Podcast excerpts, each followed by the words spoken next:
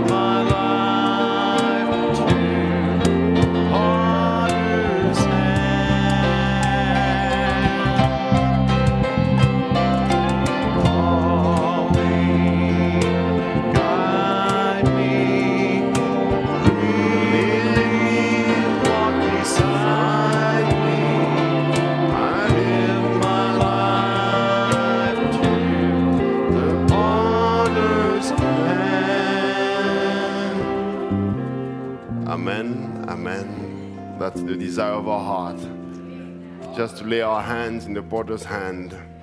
Will make our life what He wants it to be. Amen. Just to be used by Him according to His own purpose. We have not our own purpose. We want His purpose to be fulfilled. The bride just follow the desire of the bridegroom. Amen. Thank God for that. That's, thank you, Brother Andrew, for that song. God is good, amen. Just want to greet you this morning in the name of the Lord Jesus Christ. Thank you for coming. That's all the song for this morning. God bless you. Thank you. Greet all the visitors and all the regulars and uh, wish you welcome in the house of the Lord. It's good to be fellowshipping around the revealed word of the hour precious time we are living in that God has loved us and given us the word of life to prepare the bride for the rapture. Uh, thank you for coming and honoring the resurrection of the Lord Jesus Christ. Just want to also thank, I'm sure all of us, we are so still enjoying the services on last weekend. Uh, Brother Tim Dodd, and it was such a blessing for us, and may God bless him. And it was a blessing for our soul. May God continue to use his servant, and thank God for using him among us and for our pastor for inviting him. And the service on Wednesday, amen. I just want also to go on the same line. Just give me a few minutes here to make a few announce, annou- announcement here. that Brother Andrew mentioned. Thank you for taking that part. But I just want to thank also Sister Cara and Sister and Sister Cara and Brother David for translating from for Brother Sister Ruth and uh, any French person. So always take that sacrifice and the flexibility, and always do that. So just want to acknowledge their effort and what they are doing. And special thanks for the special songs, eh, amen. It's been a blessing this morning. I invite you to go to the Word of God and continue to pray for our pastor as in missionary work. Brother Branham says you are always in God's will when you are doing missionary work. So thank God for that. Genesis 2. Just go to that place and then uh, go to the Lord in prayer.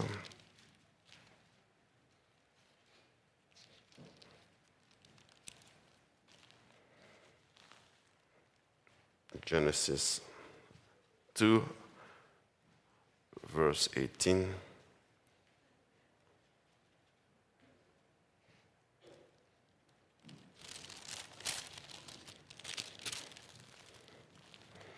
Let's go to the Lord in prayer. Precious Almighty Father, we thank you once again this morning to be in your house, Father, giving us the opportunity to worship you, Father, to glorify your name, to praise you, Father. Lord Jesus Christ, where could we go? Only you have the words of life, Father. We have found the place of refuge. It's in you, Lord. The name of Jesus Christ is a mighty tower where the righteous find his refuge, Lord. Lord, we give you the glory and the honor once again this morning. Father, we are coming, as the song was saying, we're coming, Lord, to you, laying our life in the potter's hands, Father. Lord, we desire, Lord, to be used by you. May you mold us. May you, Father, shape us according to your own will, Father. We don't want to change the word to fit us, but we want, Father, us to be changed to fit your word, Lord. Father, we are here. May you come and cleanse us, wash us, Father. Remove anything that is not of yours, Father. We want to be reflecting the life of Jesus Christ. Father, we surrender ourselves to you this morning, Lord, the speaker and the hearers, Lord. All of us, Lord, we have need of you. We need more and more of you, Lord. Lord, we desire that your word will come and become part of us, Lord, that we, we become the word as we receive the word, Father. Visit us as you have been with us already through the songs, Father. May you continue with us for the remainder of the service. Father, we have opened the sacred book. Father, Lord, we would like to read from it, Lord, Father, but may you come and give the context. May you give us, give us the thought that pertain to our life. May you come and expand the word, Father. Lord, touch our soul as never before, Lord. We don't want to take this time as formality, but we want it to become a reality with sincerity in our heart, Father. Forgive us where we failed you, Lord, but may you, Father, Lord, help us, the blood of Jesus Christ, to cleanse us, that we can have true fellowship with you, Lord. God, you know the needs among us, Father. Whatever need is, whether it is healing, whether it is salvation, a closer walk. In each and every one of us, we desire a closer walk with you, Father. May you come and visit us, Lord, we pray. Remember Brother Ray, Lord, and the trial that he is going through. May you, Father, Lord, just surrender, wrap your love, your arms of love around him, Lord. Nothing happens by chance. You know it. You knew everything, Father. Just comfort them, Lord. As Brother mentioned earlier, when one member suffers, we all suffer, Lord. Lord, we keep them, uphold them in prayer, Lord. And we, we bless your name and commit them to you. We commit the whole of service to you as well, Father. Remember our pastor, Lord, may you continue to use him for your glory, Father, as, you, as, as you is ministering for the bride on the other side. Lord, we commit them to you. In the name of Jesus Christ, we pray. As you are visiting other churches, may you come and visit us, Lord. We have need of you, Lord. Father, we have no ability of our own. We just rely on your grace and the blood of Jesus Christ and the Holy Spirit. We have done our part in the mechanic. Let the dynamic come, Father, and take over, we pray, Lord, as we surrender ourselves to you. In the name of Jesus Christ, we pray. Amen. Amen. Amen. Let's go Genesis 18 24. Genesis 2, verse 18 24. The Bible says, the scripture that's read many a time, and the Lord, the Lord God said, It is not good that the man should be alone. I will make him and help meet for him. And out of the ground the Lord, the Lord God formed every beast of the field and every fowl of the air and brought them unto Adam to see what he would call them. And whatever Adam called every living creature, that was the name thereof.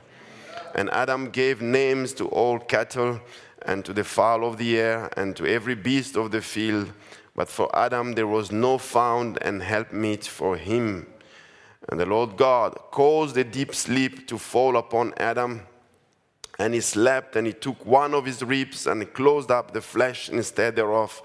And the rib which the Lord God had taken from man made he a woman and brought her unto the man. And Adam said, This is now bone of my bones and flesh of my flesh. She shall be called woman because she was taken out of man. Therefore shall a man leave his father and his mother and shall cleave unto his wife, and they shall be one flesh. May God bless his word. You can have a seat. From the Holy Scripture, we can see that all animals, God took the different grounds to make the, the, the, the female part. He had to take every part for he, will create. Uh, Brother Branham on marriage and divorce. He will, create, he will show that the, woman is, was a byproduct. So for every animal, he will take he will, ta- he will take the ground and will form the male, will form the female, will take from the male, from the female, from every ground. But for the man, for the woman, he had to make the man fall asleep and then take a part of the man to make the woman. So they take the part of the man to make the woman. So she was actually man, just in a different form. It was a part of the man. That's what was that mystery there. He didn't have to take out. The helpmate that he had to create, and then to take it from something else. He had to take from the same man, the perfect man that he had created there, to take the woman out of that man. What a great mystery out of it. Amen.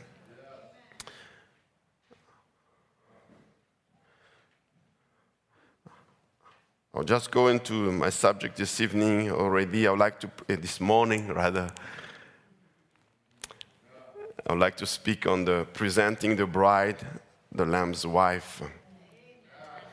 Ephesians 5 25, 30, 33, the scripture that we all know and very familiar with it, but I'll read from it from the amplified versions, if you don't, don't mind. It says, Husband, love your wives, seek the highest good for her, surround her with a caring, unselfish love, just as Christ also loved the church and gave himself up for her so that he might sanctify the church, having cleansed her by the washing of water by the word of God, so that in turn he might present the church to himself in glorious splendor. So the purpose for all doing that was to present to himself that church in a glorious splendor. That's all the work. That's why it's surrounding of our love. That's why it's doing all the work, so that he can present the church to himself in a glorious splendor, without spot or wrinkle or any such thing, but that she should be she will be holy, set apart from God and blameless for God and blameless. Even so, husbands should and uh, should and are morally obligated to love their own wives as being, in a sense, their own bodies. He who loves his own wife loves himself. For no one ever hated his own body, but instead he nourishes it and protects and cherishes it, just as Christ does the church. Amen.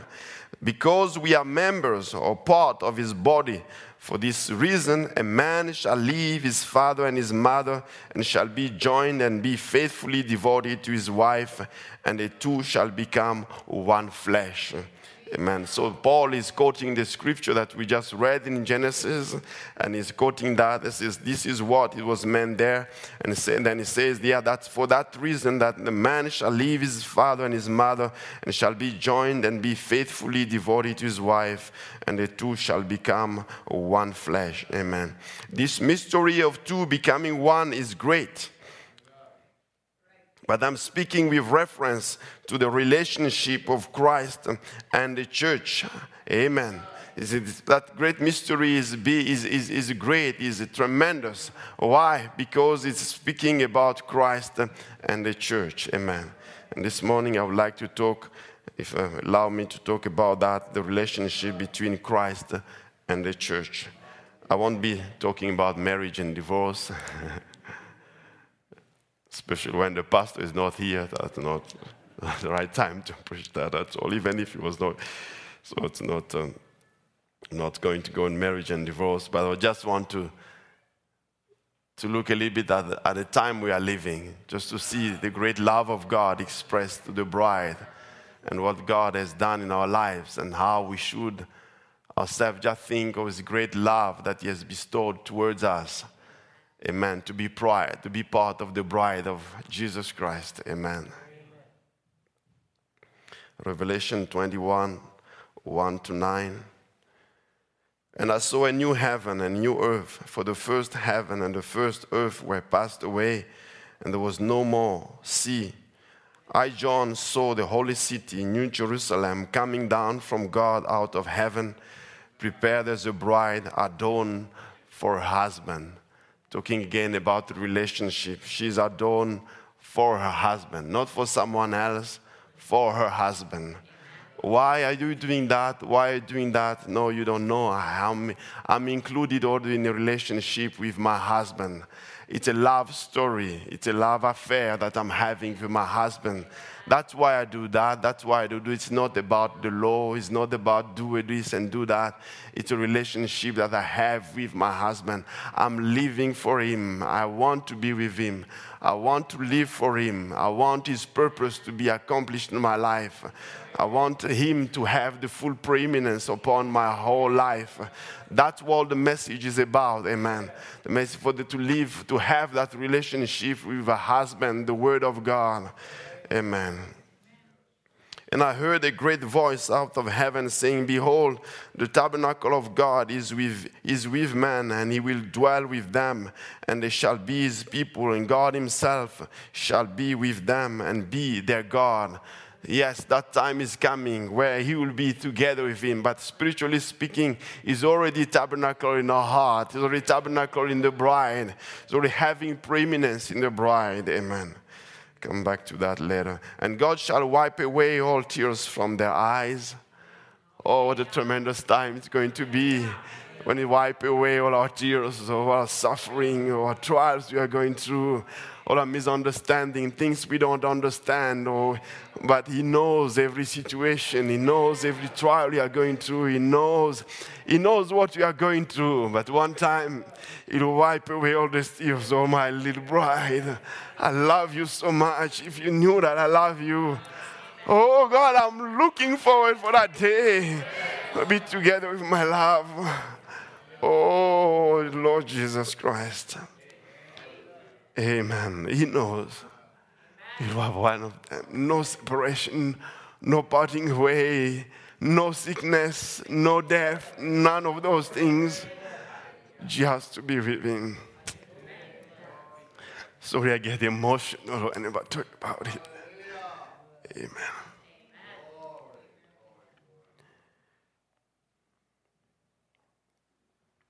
Shall wipe away all from their eyes, and there shall be no more death, neither sorrow, no crying, neither shall be any more pain, for the former things are passed away. For the former things are passed away in the new land. There's none of those things. We live eternally in peace with our Lord. None of those things. Oh, Satan is defeated and is already defeated. Amen. And he that sat upon the throne said, Behold, I will make all things new. And he said unto me, Write, for these words are true and faithful. And he said unto me, It is done. I am Alpha and Omega Oh, you know, sometimes uh, it has become my favorite scripture now. Uh, these days, it's become my favorite scripture. I'll just put Revelation 10 or Revelation 18 and just playing there and goes when, when that Babylon is defeated, the Babylon is defeated, Babylon is defeated, and then it goes to the relationship with the bride and just talking about my new land, where I'm going. So, God, that's where I'm going. That's where I'm longing from. That's where my part is. I'm just a pilgrim here. That's where I'm going. It should be the cry for every believer.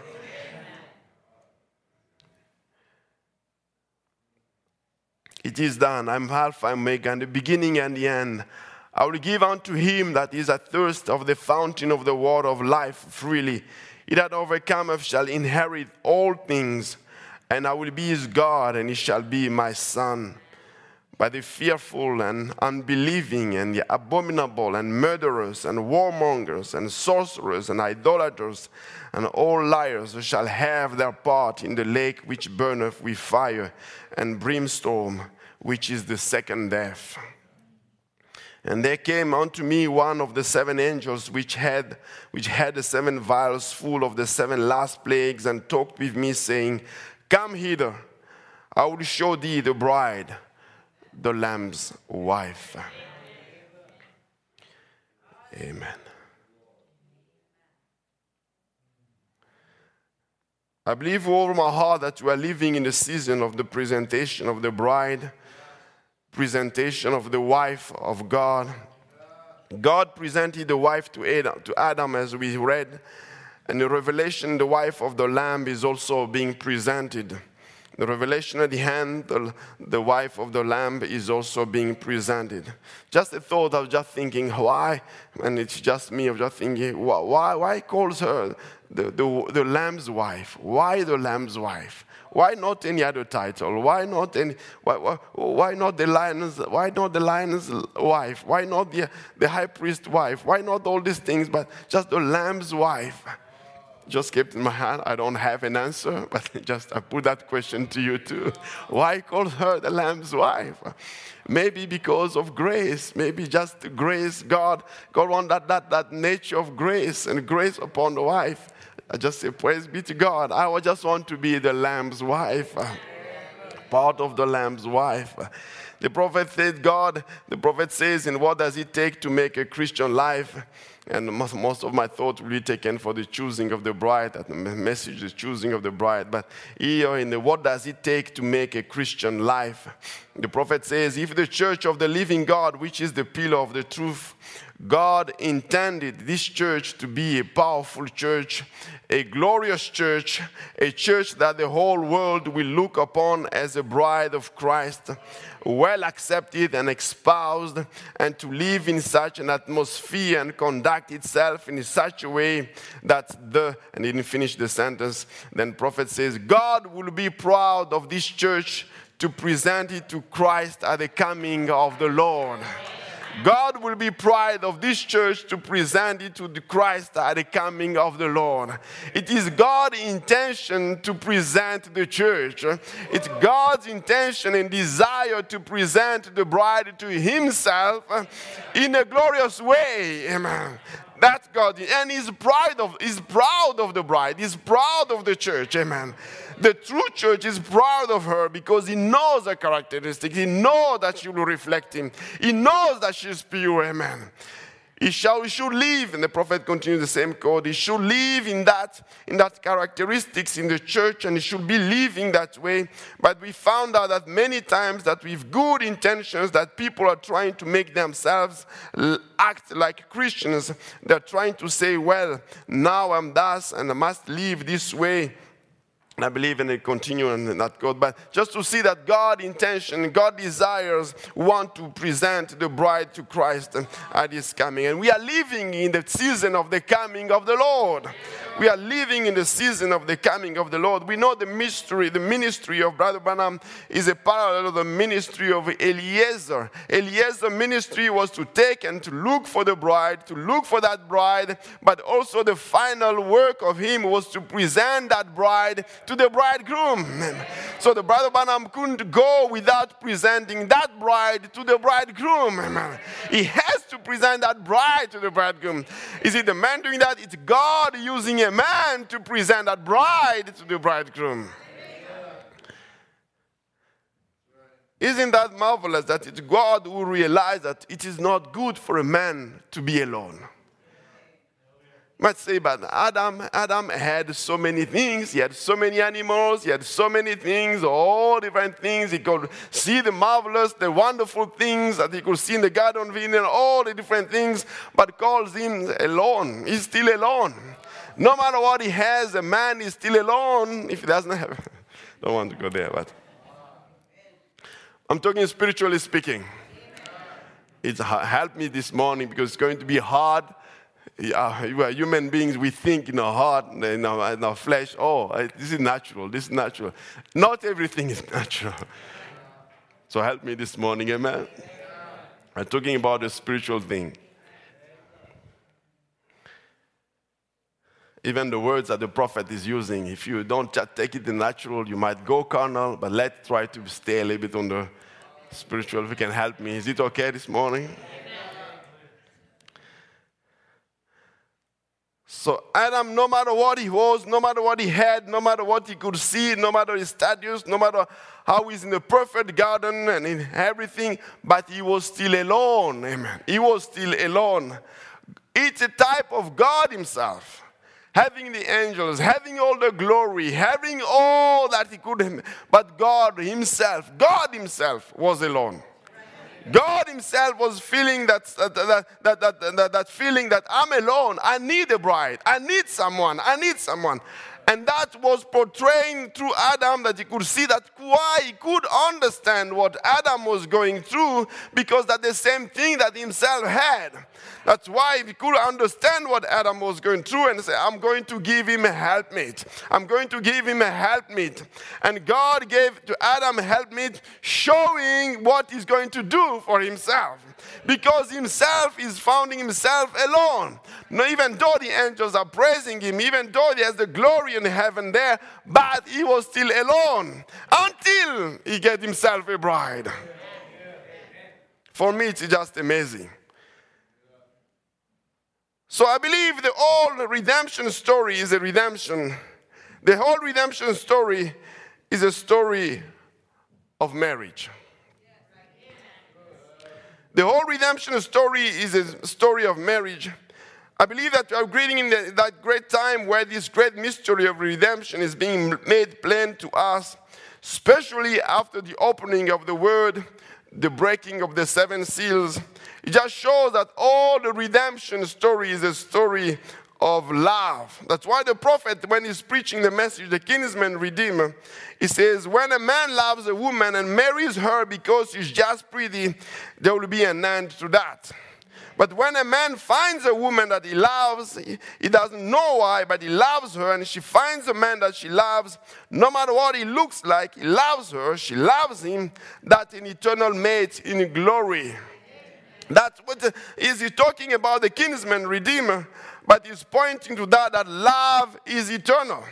Because if he find really his true wife, that wife, not even death cannot separate them from them. We say that until death, but actually, if it's a true wife, even death cannot separate it. It can separate you because it is an eternal relationship.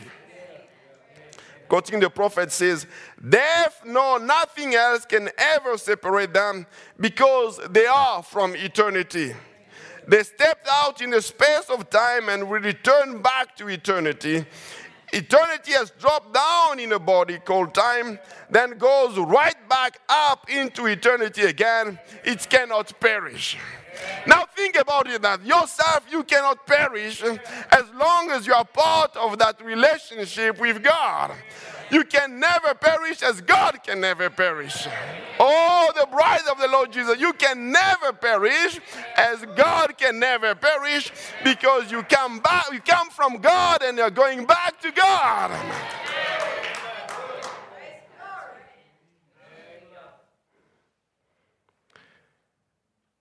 Might wonder, but Brother Moise, why do you think that the mystery of the plan of redemption was about marriage? Even Paul is referring to it. That's what we just read in Ephesians 5. He says, This is a great mystery. I speak concerning Christ and the church. The great mystery, and we are still unfolding that, that the great mystery is still unfolding. That's the great mystery of God, is the mystery of Christ and the church. Amen.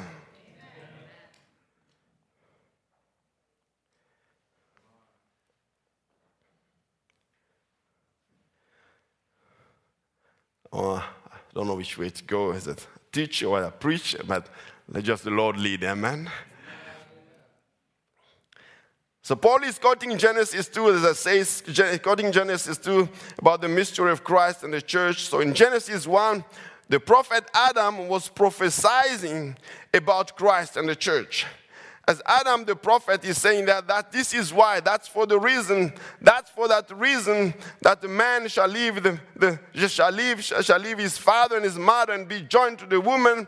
It's actually Adam is being a prophet, he's prophesying about the relationship about Christ and the bride. That's why God, Christ has to leave, has to leave heaven, has to leave heaven, has to leave his father, has to come down to the level of the wife in order for that that marriage to happen. Yet to come down and to have that relationship. So even since Genesis, it was already talking about the marriage relationship between Christ and the bride. Isn't that amazing that you can see actually the two books that the devil hates and the two books are talking about the marriage relationship. He's talking about the marriage relationship in Genesis, he's talking about relationship in Revelations, and what we see in Revelation is just the fulfillment of what was in the desire in Genesis. And we are part of the fulfillment of what was already prophesied in Genesis. Oh, glory to God.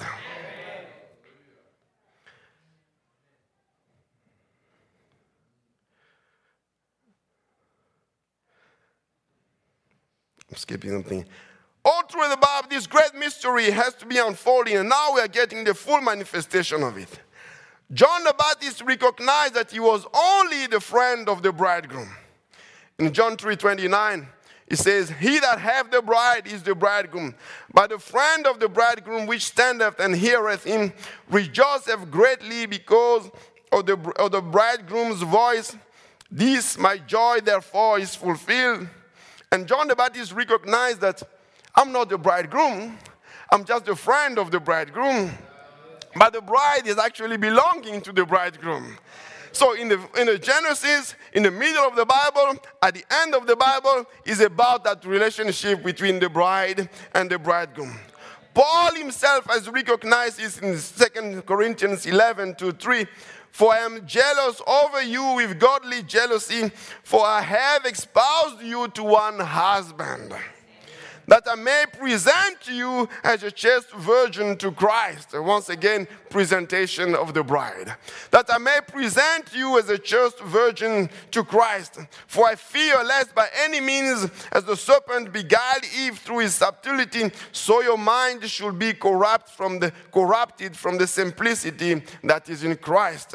And it's still it's still a burden that the, the bride should, her mind should not be corrupted by the simplicity that is in Christ. There's a simplicity that is in the message, amen. It's a great mystery, but it's so simple. That's why people miss it. That's why people, that's how sometimes in the flesh we miss it because it is so simple, amen. The Prophet Branham has performed, I believe, the Prophet Branham, what Paul could not, could not reproduce there because we see that Paul espoused only the bride, he espoused that he espoused the church to Christ, but he didn't bring the church into the full marriage relationship with the bridegroom. Are you with me this morning? The prophet says, choosing of the bride. I'll put a pause there a little bit here. It says, if the spiritual, the natural is a type of the spiritual, then the choosing of the bride in the natural is a type of choosing a bride, the bride in the spiritual. Now, it's a serious thing when we go to choose a wife, a man, for the vows here is until death do we part.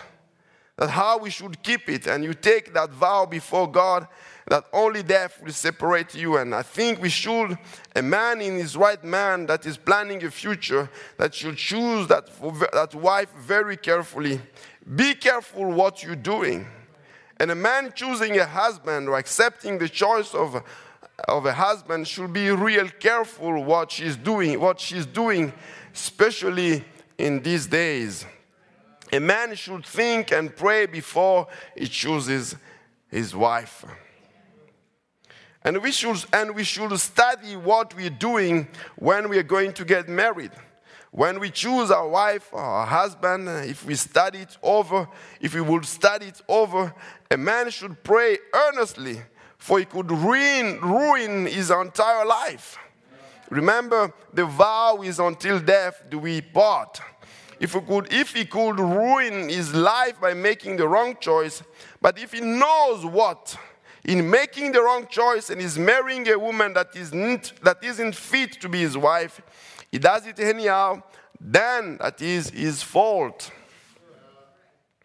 The prophet put in the background the choosing of the bride. Says it's something that is serious, something that is important something that you have to take seriously, something that you have to pray about, don't take it lightly that, like in this generation where we see people just taking lightly or just trying, or let me try. If it works out, uh, if it doesn't work out, I can change. That's why we see all those in the world, all those relationships going in different directions because that, that, that, they're putting the word of God aside. But it's a decision you have to take very carefully. It's something you have to pray about, it's something you have to study, something that God has to speak to you. I don't I say I don't want to go in the natural, but it's something, God, you have to be born again. You have to know how God speaks to you. You can't go and, and entertain an idea of marriage if, if yourself are not saved yet. You don't know how God speaks to you. You don't have a personal, strong relationship with God. Don't even go there. First, God, speak to me, show me. I want it to be born again myself. I want my relationship with you to be strong. Then I can start another relationship here, but my relationship with you has to be very very strong. Because when things won't happen here, I'll come back to that relationship. When things are going right in this direction, I'll still stay in connections with you. Because that's where I'm going. I'm going over there.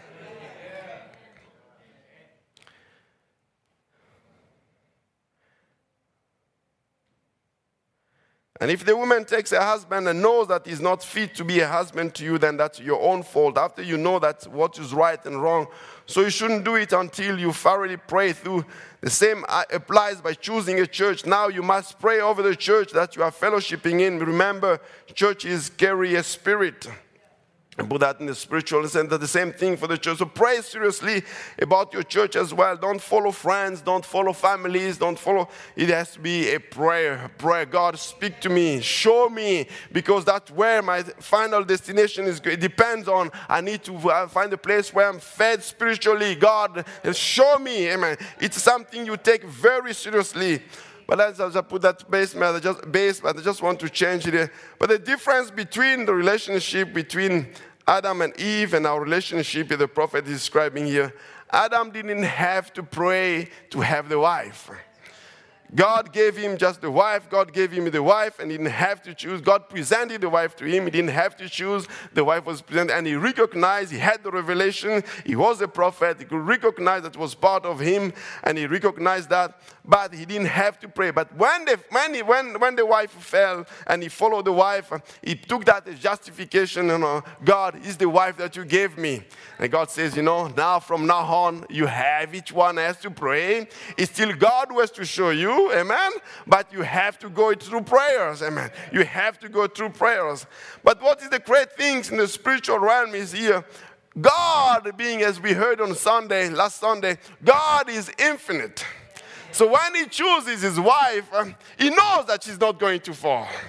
When God chooses the, for the for the, for the bride for this last age, He knows that the bride of the last age will not fall. That's why He can choose you. That's why He can choose me, because He knows that we are not going to fall.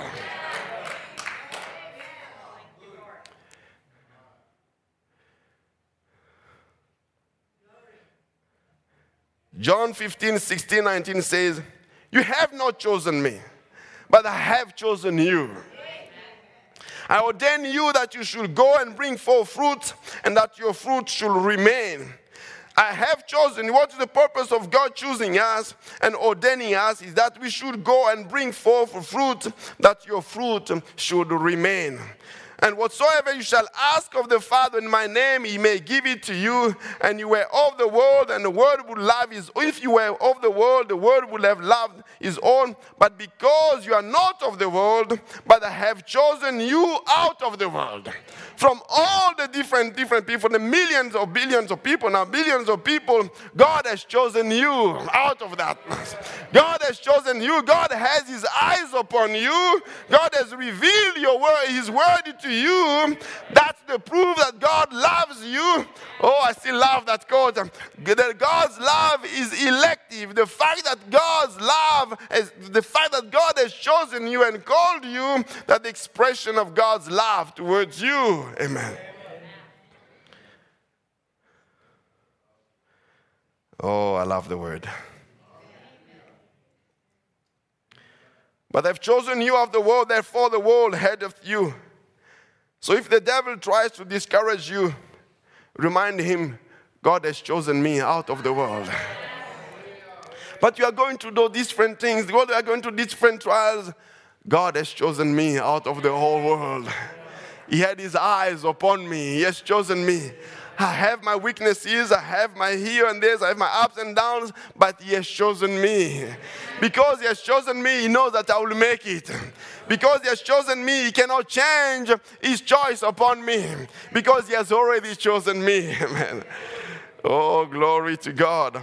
We know the story of that little girl that was, was waiting, for, was, was, was engaged, that rancher's, rancher's son coming from Chicago. She had a promise from that boy that I'm coming back from you. I'm coming back for you she didn't have anything that she could show in the natural, that she was more beautiful than all our cousins. Our cousins were maybe in the natural, they were maybe more beautiful than her. They could put, they have different clothes, they could maybe make themselves prettier than her, but the boy was looking for character. And when he met her, she was in the middle of working and he find that character. He says, I've been observing you, I've been looking at you, and I saw that you are the virtuous wife I've been looking for.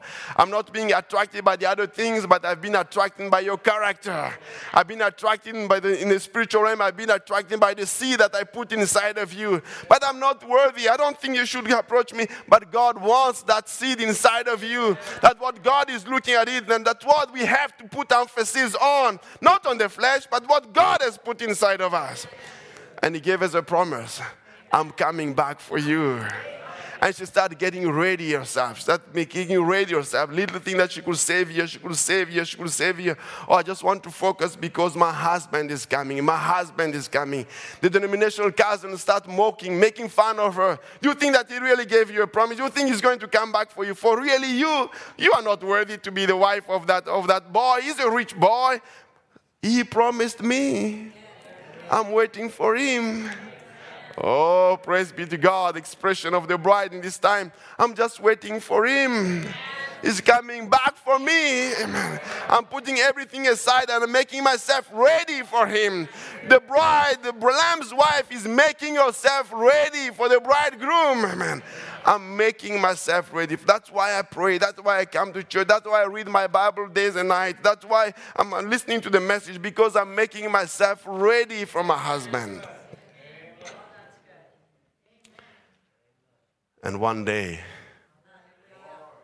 and she was waiting for him with those little flowers, just waiting for him. The other one mocked. They didn't know the time. She, she, she knew that he was going to come. He promised her that he will come on that day. In the season of the coming, we are just waiting. And anytime soon, we are going to see the chariot coming and we'll be taken home.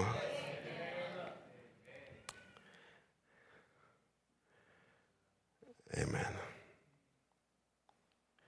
The prophet says, choosing of the bride. Again, the kind of woman that a man will choose will reflect his ambitions and his character. If a man chooses the wrong woman, it reflects his character. And what he ties himself to shows truly what is in him. A woman reflects what in the man when he chooses her for wife. It chooses what down in him, no matter what he says outside. Watch what he marries. Isn't that wonderful? Certainly, in the natural, you cannot pretend that I'm saying, no, I'm going to go naturally a little bit of it. Brother, I'm so spiritual. I'm so spiritual. I'm going to marry a woman from the world, a prostitute. I will make her a Christian. Don't worry. I doubt you. Oh, he's, he's so, he's, so, he's such a nice boy. He's going to be fine. You know. Okay. But isn't that wonderful that God put in something inside of you and me that He knew that He's going to come to the final destination? Because He's the God who's infinite. He knows what will happen. He knows that He can never lose you. As you are going through those steps, He's taking you, and he's, uh, in whatever state you have been, He's taking you, He's washing you, He's working on you. He knows what the final destination will come. But How can he choose me? I don't, I don't feel like I'm reflecting his character. I don't feel like I'm fitting this coat of the prophet when I can say, I don't feel like, God, I'm not reflecting you yet. I know you're not reflecting me yet, but I'm working on you. There will be a time where you are going to reflect me exactly, and I will be proud to present this bride to myself as a glorious bride.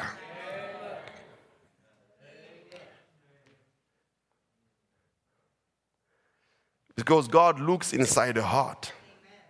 He looks for the seed of God, the seed in you, and it shows God's ambitions. It shows God's character. Like the woman at the well, he has to wash her first with the word of God. A pastor showed that, that, that clip so good as how he's talking to her, and she, she's going to natural level. She's going on speaking on the natural level. But God was going deeper to touch her soul. Because once He touches her soul, He knows that the outside will change because her soul has been touched by the Word of God.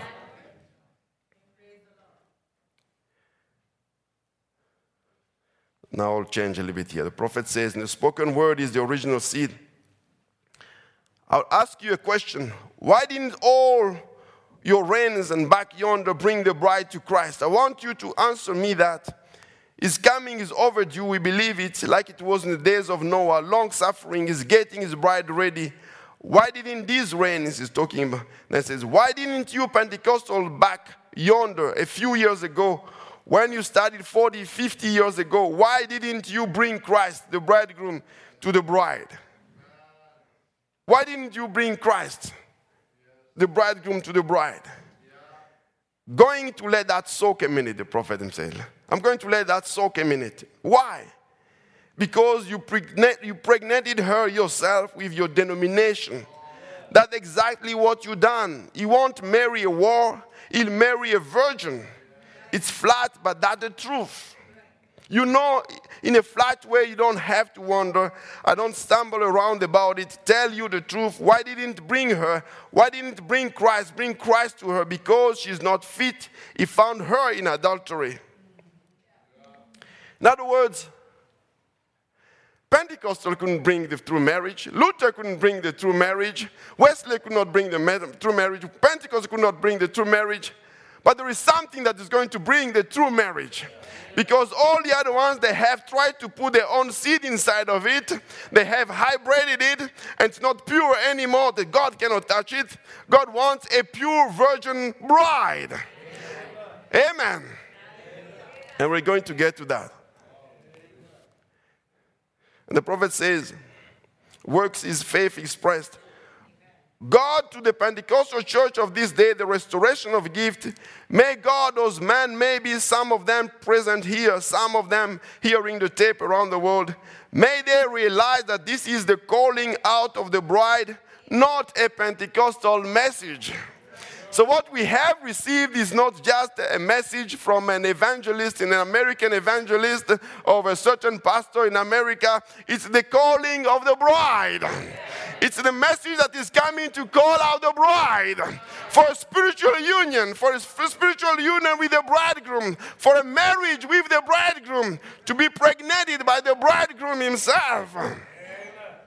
He said the Pentecostal message was to restore the gift back in the church, but this is the calling forth of the bride.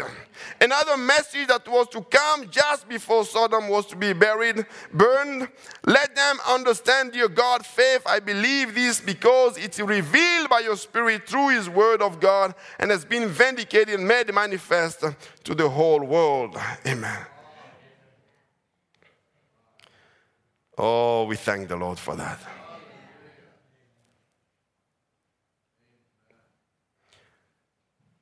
Prophet, if you read the message, the spoken words in the original seed, the prophet will put that parallel many times. Says, God presented, oh, I'm paraphrasing it, God presented the bride Eve to Adam. But before Adam could get to Eve, she was already pregnated by the devil. And we repeat that many times, many times. Before the church, before God could come to the church, the nominal church, she already impregnated by their own denomination, by her own ideas, by all the different things. So God cannot take that bride, cannot take because she has already been touched by someone else. But say that's why we need a bride that is a virgin, a bride that is pure. And God is going to present a bride that is pure and adulterated to Himself. How is He going to do that? Through the washing of the Word of God. How is He going to do that? By the cleansing of the Word of God. How is He going to do that? By the blood of Jesus Christ. says, now it's so, don't say, it says the reason that God, the reason that Adam's bride, are the three Adam, Christ, and God. The reason that Adam's bride never did bear right the life, the life child is because she disbelieved God's word. Does that right? Say amen. The reason that Jehovah's wife was put away or his bride it was because she rejected God's words, the prophet. That's right. The reason that Christ's bride is put away in divorcement is because she has rejected the word of God, like Eve did, like the rest of them did. Amen. Exactly. All wars all polluted. Their husband couldn't get to them. They was already pregnant before the husband got to them. God is in at the pitiful sight. Think of a young man coming to a woman and find her with seed of some other man in her. What a thing that's what God has done, that what Adam done, that what Christ has done. Oh yes, the spoken word is the original seed.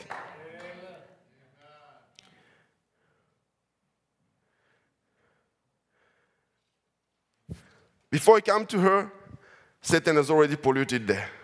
But God made a change there. Before Joseph could come to Mary, he already found Mary pregnant by the Holy Ghost. That son was not coming from a man, it was the son that came from God Himself. God created Jesus Christ inside of Mary. It didn't come from any man, it didn't come even from Mary. It was God created cells inside of Mary. That's what God did to show to the devil that now death has no power upon this Son of God. And that son was created, was the perfect son of God. It's out of that son of God that God took the bride out of that son of God. Praise be to God to show a type that in the last age now it's going to be a bride before Satan could come into the bride. God will come into the bride now. That's why I like to be pregnant by the word of God. the type of the difference between Eve and Mary was that Mary could eh, respond to the word of God, let it be done to me according to your word the same word that was circulating for almost 700 years, found a womb where it could be pregnated in, and then it gave fruit to that and gave, gave life to the Son of Jesus Christ, the Son Jesus Christ. The same thing in this last age is now a bride that will open a womb of her heart to the Word of God. God, the Word of God for my age, I just opened the womb of my heart for you to come and dwell inside of me. Let the word be born in the manger of my heart, Lord. Let it be done to me according to your word, Lord. Mary could not produce anything of her own. The only thing she had to do is to say, Let it be done to me according to your word. You cannot produce eternal life for yourself. The only thing you can do, God, let your word have the full preeminence in my heart. I cannot do it on my own. I'm weak here. I'm weak here, but let your word have the full preeminence upon my heart. I accept your word. How do you become the word? Accept the word of God. Believe the word of God. I want to take the pressure out of yourself. Sometimes you put too much pressure on yourself. I have to do that, I have to do. Yes, you have to do certain things to do, but the ultimate work is God Himself doing the work. Is your attitude towards the Word of God. God, I want your Word to have the full preeminence in my heart. I will do my part, but the dynamic has to take it over.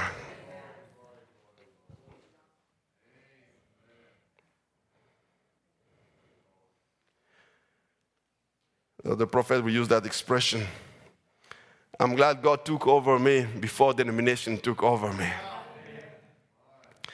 We are living in a season. Uh, Pastor Hall used to, uh, he preached one message one time, says, and they always stayed with me. We are living in the season where the womb is open. Be careful of what comes into that womb because it's already ready. It can be pregnated by anything, but let the word of God come and pregnate the womb of my heart. Let the word of God come and pregnate the womb of my heart. Spoken words, original seed. Pick up the pen. Love letter to the bride. The first time was spoken seed, word of God. He was given a bride. I'm just reviewing. The prophet said, The Spirit now is picking up what I said. Bride to produce himself. She fell. See, the bride was given to produce himself again, another son of God, but she fell by hybriding. See, produce himself, but she fell, caused him to die. The second son, the spoken seed, word of God was given to a bride, given like Adam, was given a bride like Adam. But before he could marry her, she had fallen also. But she was put to a free moral agency, like Adam's wife was, to believe God's word and live and doubt and eat and die. And she did. Then, from a little group of the seed of the word, then Proverbs say, God will present Christ, a beloved bride, a virgin, a virgin of his word. And through them and by them, will be fulfilled all that has been promised for his word in the virgin who knows no man made creeds and or dogma. The word of promise in himself, like it was in Mary, God himself made manifest. The exposition 7 church said, The word is in the bride as it was in Mary. The word is in the bride as it was. How was it in Mary? She just accepted the word of God and that word of God came inside of her and it started manifesting her. Mary started looking for certain things. I have a desire for certain I want to eat anything, but you have not been with another man. No, but the Holy Ghost, I accepted the word of God. Just accepting the word of God. Now it's working through me. I see a difference in my body. I see a difference in my I used to love those things, but I don't love them anymore. How is it? I just accepted the word of God. And the word inside of me is doing the work. But you used to go a different place. You don't go there anymore. I used to love those things, but I don't love them anymore. I have a different desire. How come? I just opened my womb to the word of God. And the word came inside of me and it changed me.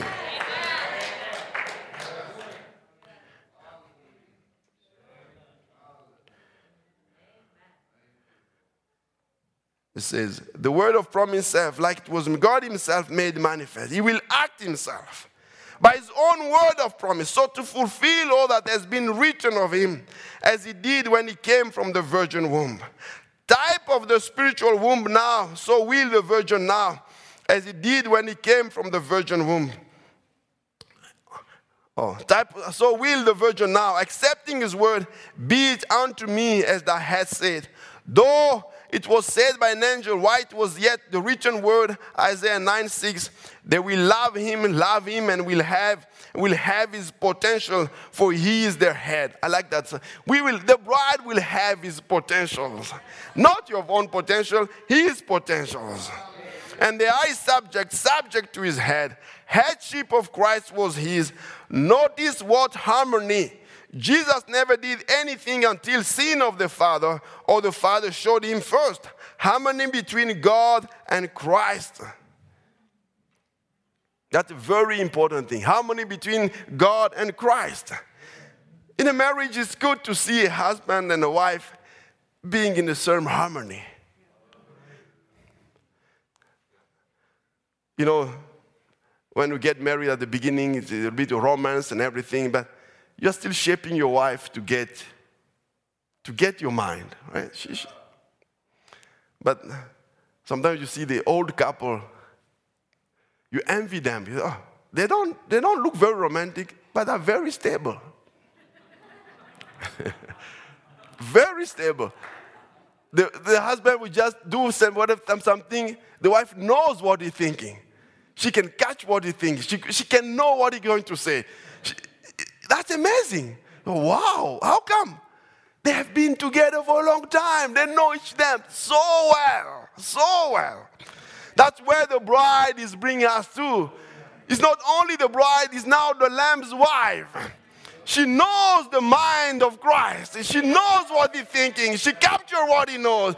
She's acting upon what he knows that he likes. That's where the, that's the purpose of the marriage. It's not only the, uh, the, the it, it's the mind.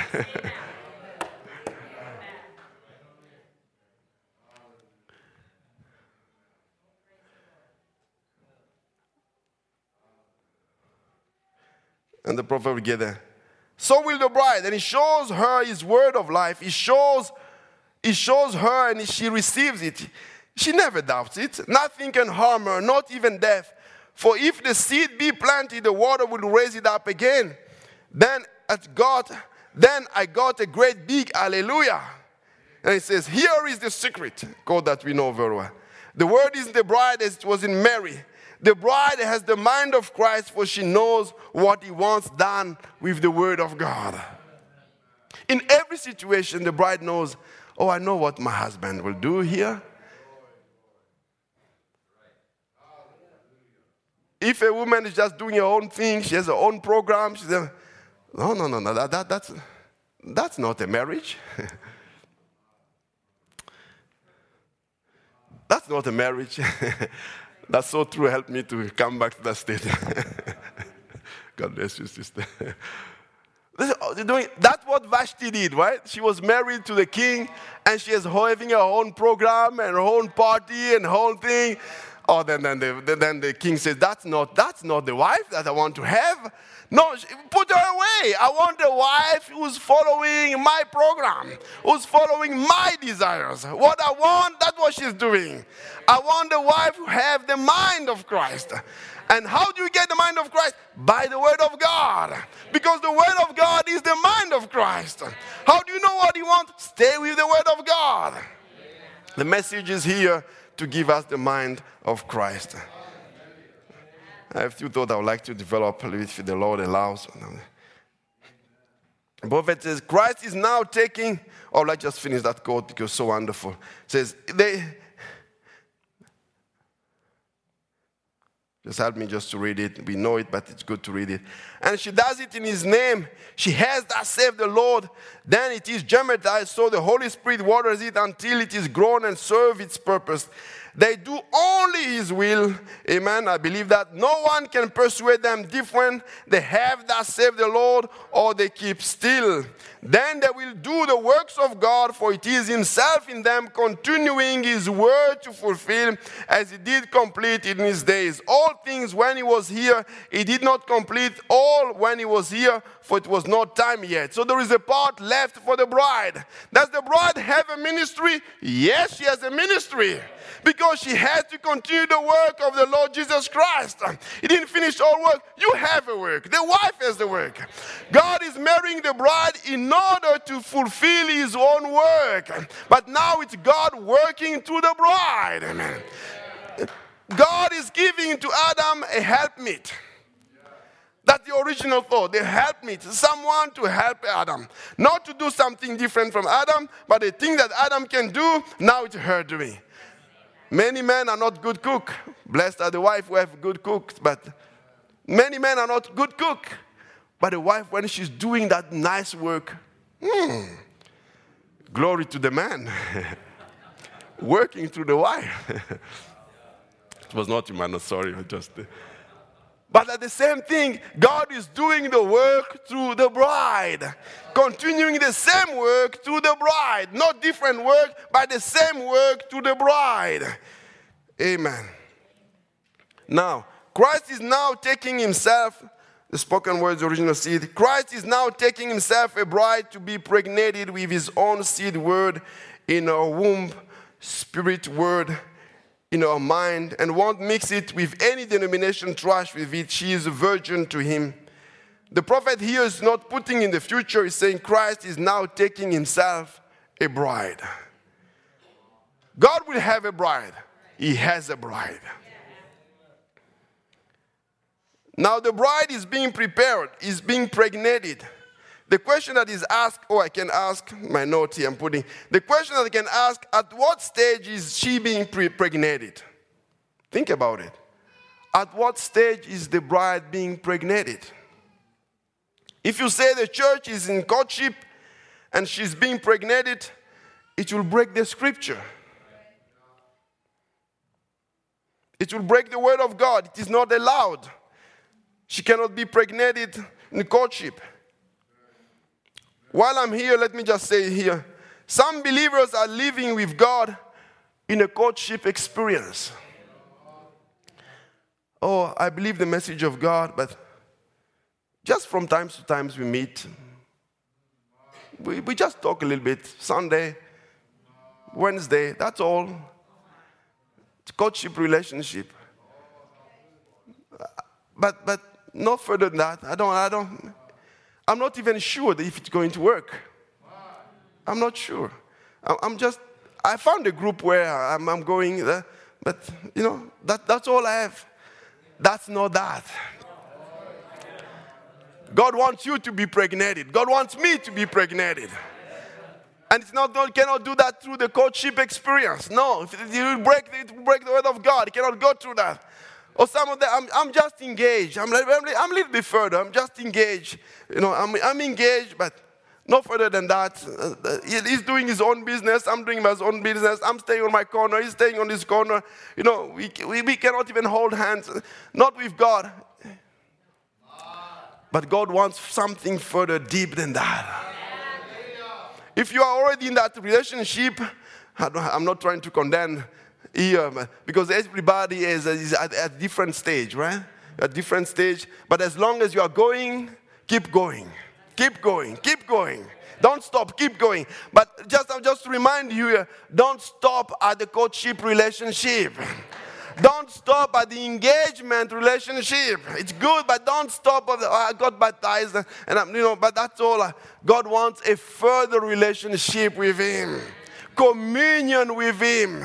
The word inside of you, it's part of me.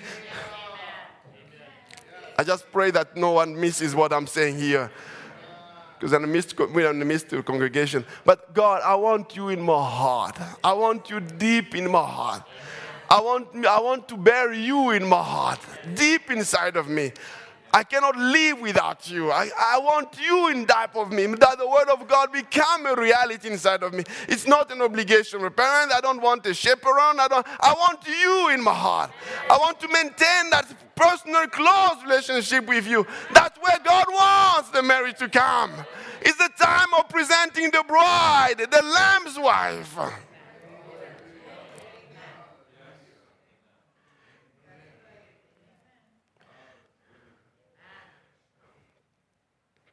The church is engaged and she finds herself pregnant. If the church was engaged and she finds herself pregnant, it will also break the scripture.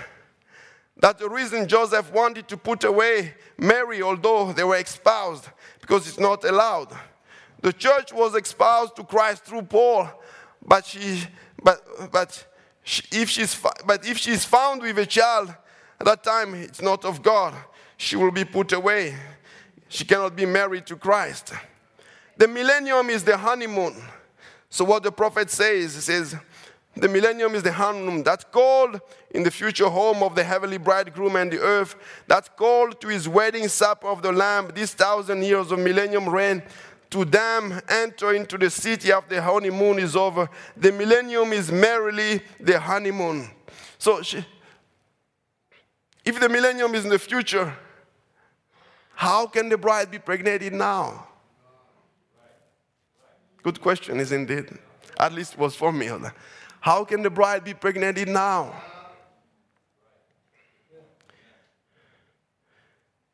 The bride is not pregnant in the millennium unless you go to those strange doctrines where we are people saying we are already in the millennium. We are not in the millennium. It reminds me of Pastor Harold was making kind of a joke.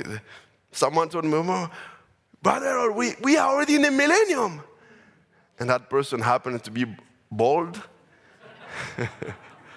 the pastor just said, And you're in a millennium, you are still bald? the pastor said he was kind of teasing him, so that, was, that was a good one, though.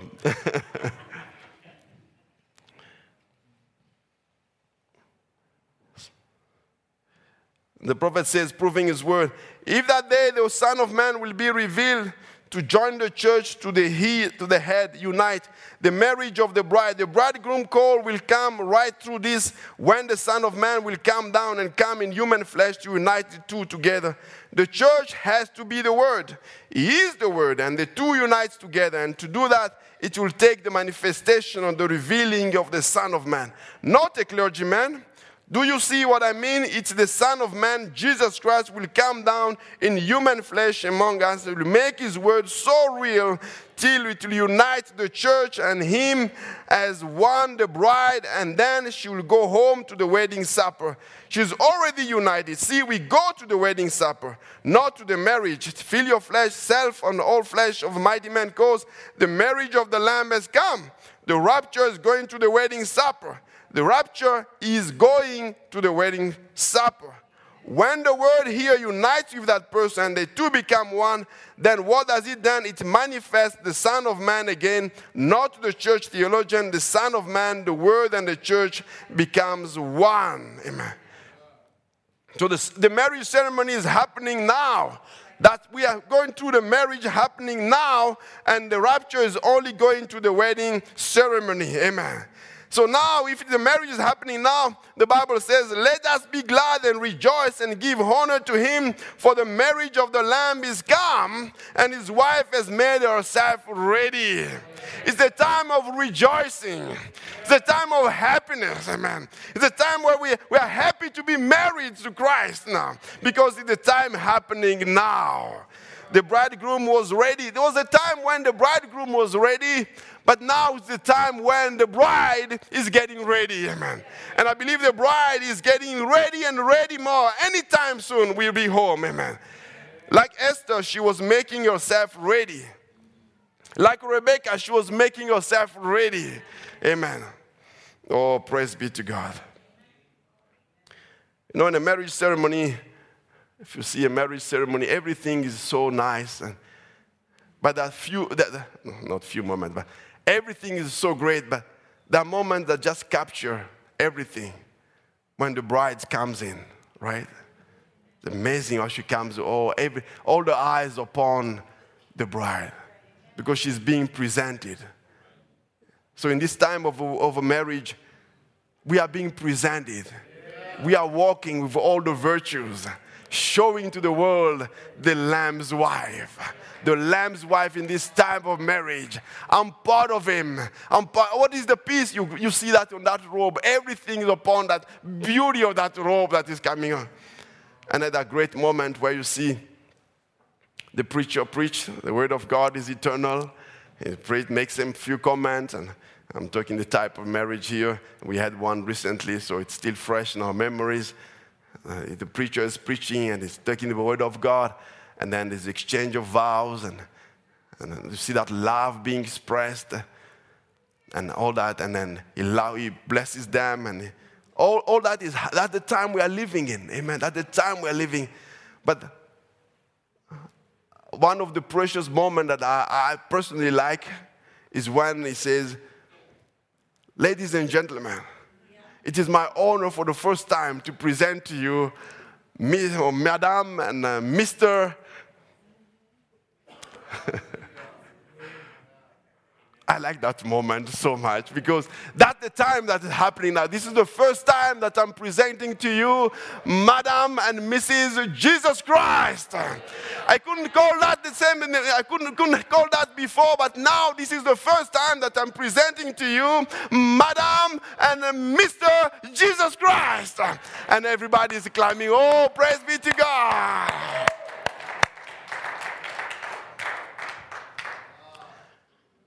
And at the time we are living now, as Brother Branham, after the opening of the Word of God, he says, I don't call you church anymore, I call you bride.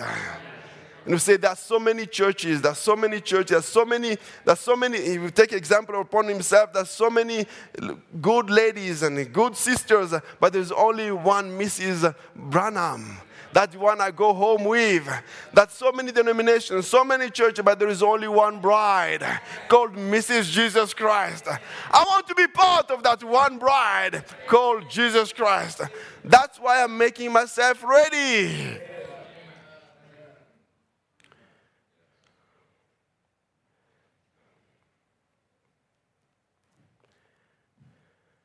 And when they have that name, and as they go together, I'll be maybe wanted to go, but I don't have time. Now they have the name. Whatever is signing, she's signing. Whatever she can sign, it's part of what he can he can approve that what she's signing is actually because she has my name. Now we have the name of Jesus Christ. What the prophet says, I'll just read what the prophet says here. Says that everyone, there's one Mrs. Branham sitting here. You, everyone woman, but there is one Mrs. William Branham. She's the one goes home with him. She's the one is my sweetheart. She's the one that is raising my children. There's many fine churches in the world today, but there is one Mrs. Jesus that's bringing forth the real, true, born again creature, creatures of God. You know what I mean, don't you? Her name is not Methodist, her name is not Baptist, her name is Jesus, Mrs. Jesus. I was saying uh, her name is not this camp in the message, this camp in the message, this camp in the message. The name is Mrs. Jesus Christ. Eve didn't have the name Eve before the fall. She was called Adam before. I don't want to be part of anything. I don't even want to be called a Branhamist. I want to be called a Christian. I want to be part of Jesus Christ because I'm married to Jesus Christ. She's bringing forth people not members of the Methodist Church. She's not bringing forth Baptist Church or Presbyterian or Catholic. She's bringing forth them born and rooted and grounded in Christ Jesus. There she is. That's her. I'm so glad that I'm with her. She's a mystical church. She don't have any denomination. She carries none of the great big fancy names or big building. She meets wherever the members of the body gathers together. They worship in spirit and truth. They were predestinated before the foundation of the world.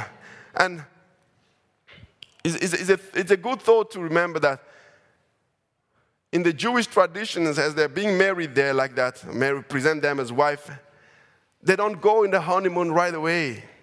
They don't go even to the wedding supper right away. They, in the Jewish tradition, they put them, they have to go in a separate room themselves and spend time together themselves.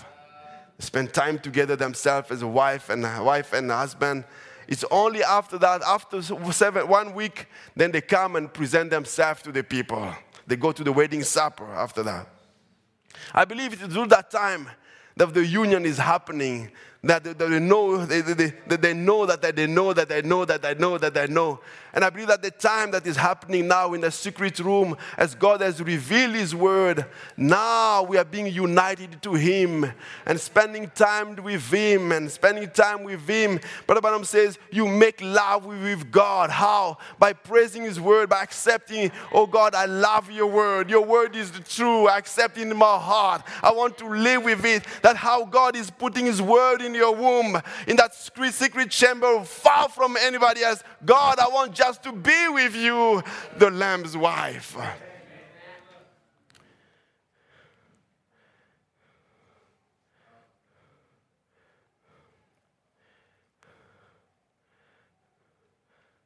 That's why in Matthew 5, 117, he will tell to the foolish virgin, I don't know you. They are knocking, I don't know you. How you don't know him? You are God who's infinite because you are not part of the bride. I don't know you. I have to skip some few things because of time. But the prophet says, God is a lover. God is love. God so loved the world when they were unlovable that He gave His Son to make them lovable. God wants to come down and make love to you. He's seeking, thirsting, hungering, trying to get to some of your starching hearts to make love to Him, to you as a love affair. Not a law, but a love. She's all in love. God loved the world. See, then in a personage of Christianity, then you'll just take that and make love back to the Holy Ghost. How do you do that? Holy Spirit, your word is true. I'm not sick anymore. Even if you feel that you're sick, but you say, God, I believe your word. I'm not sick anymore. Your word says that I'm already healed. Oh God, I want, I want, I want more of you. Says, I'm just getting better all the time. I thank you, Lord. Heavenly Father, for your kindness to me. I'm constantly getting better each hour, each hour. Watch what takes place as you make love, as you brood, as you brood back to the Holy Spirit that brooding to you through the Word of God. The Word of God is brooding to you, you are brooding back to God. God, I accept your word. As Mary said, let it be done to me. You also said, I accept your word. But you're still sick. But I'm not sick anymore. I believe your word. But you're still there. No, I'm not that anymore. God is still working on me. I accept your word, God. Let your word be done upon my life. Change me, mold me, Lord. Make me more like you. We should never neglect the time we spend with God in meditating the Word of God, in reading the Word of God, in listening the Word of God, in spending time in the church, in being in the atmosphere. How is that? That's where God is pregnated His Word upon the womb of your heart before the wedding supper.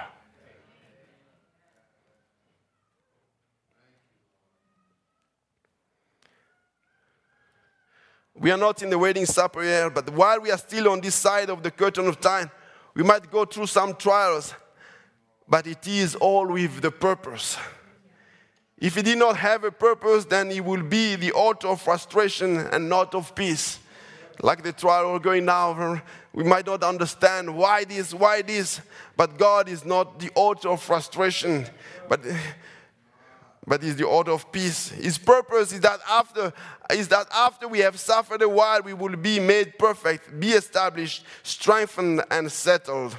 The prophet says, and I like this: the cloudy skies and storms of life are no signs of God's disapproval. Neither are bright skies and still waters signs of his love or approval. His approval of any of us is only in the beloved. His love is elective, which He had for us before the foundation of the world. Does He love us? Oh, yes. But how shall we know? We shall know because He said so. And manifest that He did love us, for He brought us to Himself and He gave us of His Spirit blessing us as sons. And how shall I prove my love to him?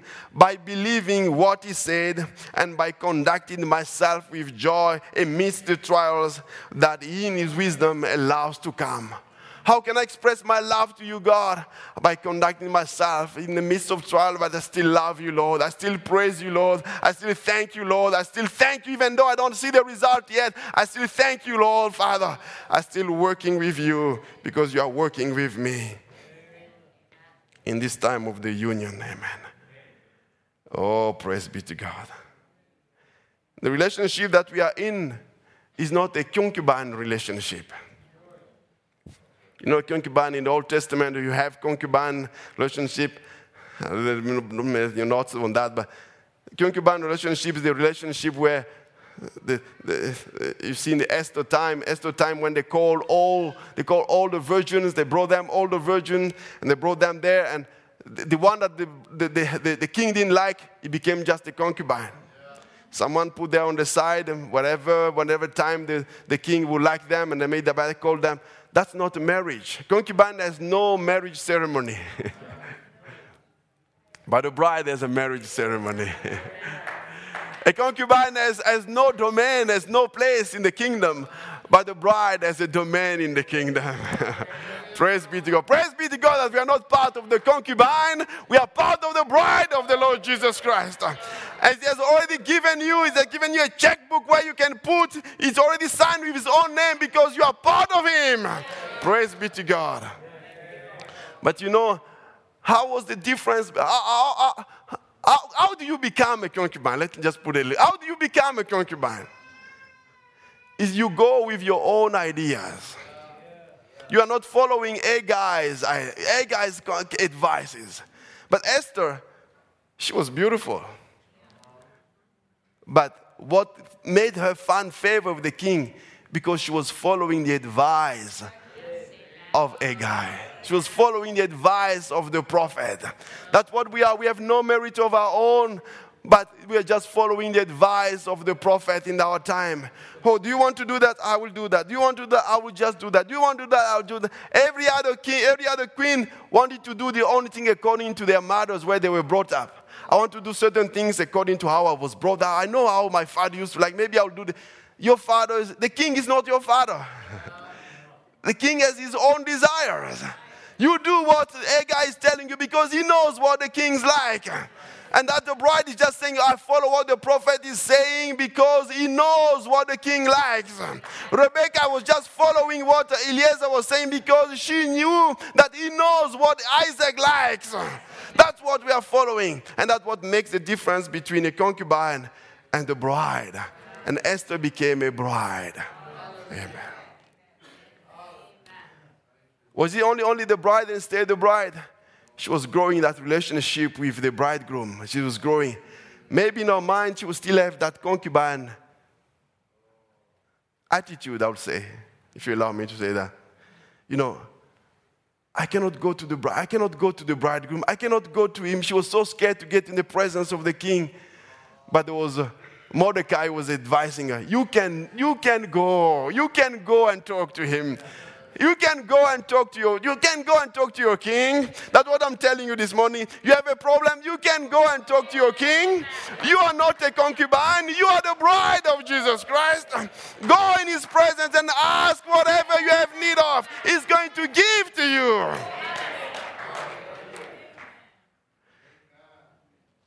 Let's go to Esther 8.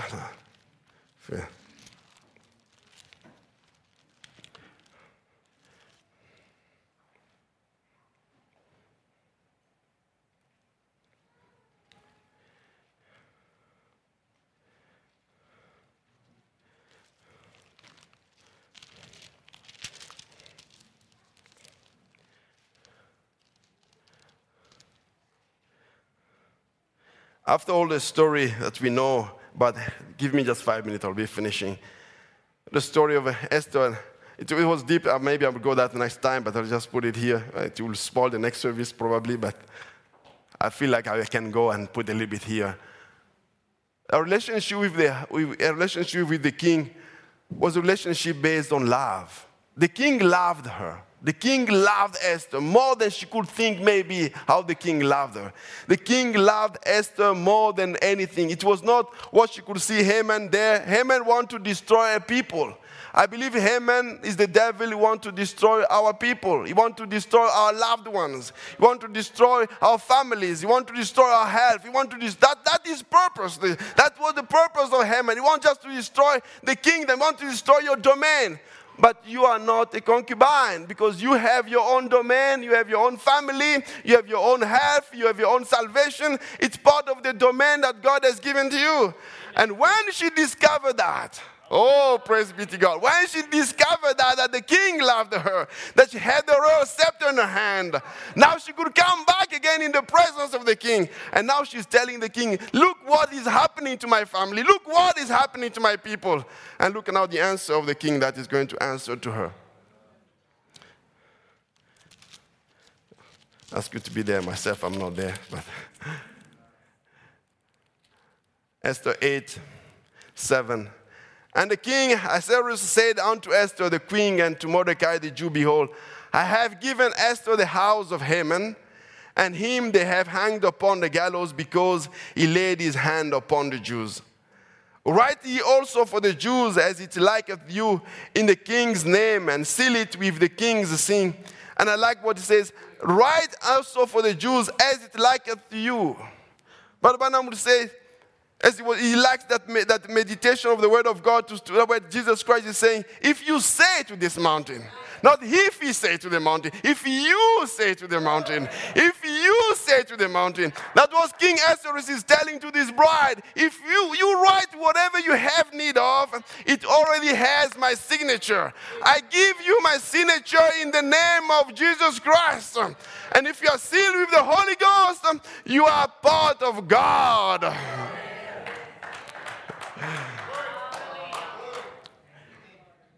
The same attitude was uh, Bathsheba. We know the story of Bathsheba and everything. But if you read in the Bible in the First Kings, don't have time to go there. I promise five minutes.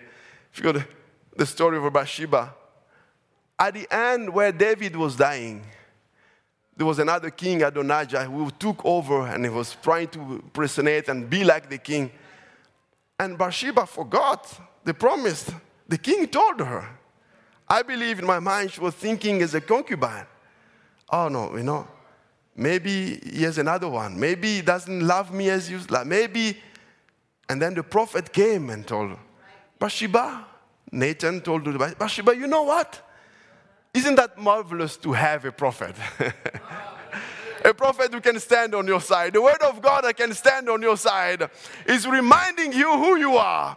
Bathsheba, you are not a concubine. You are not like all that. The king promised you that your son will be the king.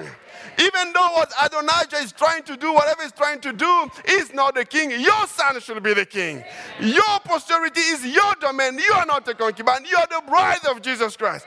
You have to go in the presence of the king and you remind him of these words that you promised me, and that's why I'm coming to you and reminding your own word. The bride has no merit of her own. She's coming to the king, not with trying to be bold or arrogant. She's coming to the king humbling and says, King, you promised me this. When you are my husband, you promised me this. You promised me healing. You promised salvation for my children. You promised me the Holy Ghost. You promised this for you promised me healing. You promised me eternal life. Give it unto me. I'm part of you. Amen. And then David listened to listened to Bathsheba. And he says, Yes, that's true. I remember my promise. I remember my promise. And the, and the prophet came back and said, and the prophet came and repeated the same promise again to the king. You promised this woman that, that the Holy Ghost interceding for you. You promised this to that woman. Give her the desire of her heart because you promised her. And the king says, Indeed, Solomon will be king again. we'll be part of the millennium. we'll be part of the wedding supper. You are not a concubine you are the bride of Jesus Christ. And God is proud to present you. To present you, amen. Don't try to say, eh, to present you as his bride. Amen. Musicians can come. Do you love the Lord? Amen. Amen.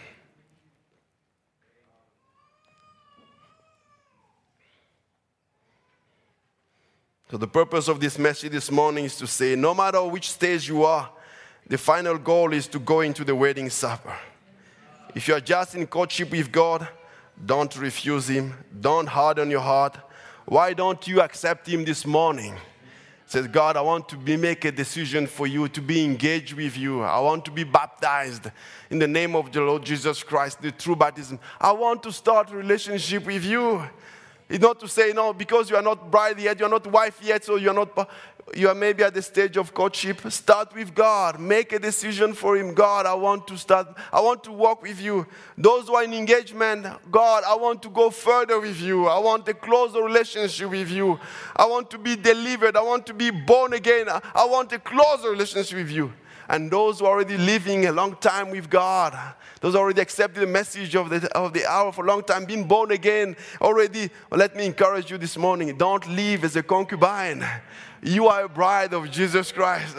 Don't let, don't let Haman take your possession. Don't let Haman try, try to threaten you. You are the bride of Jesus Christ.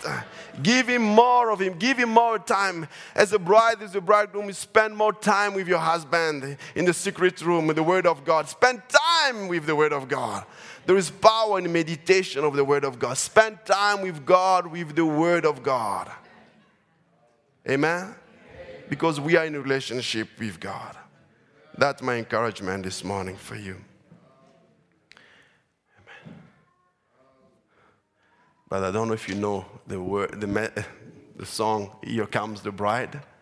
You know that song? No. Okay, we'll try, try another one. Um, I'm one of them. I'm one of them. I'm one of them.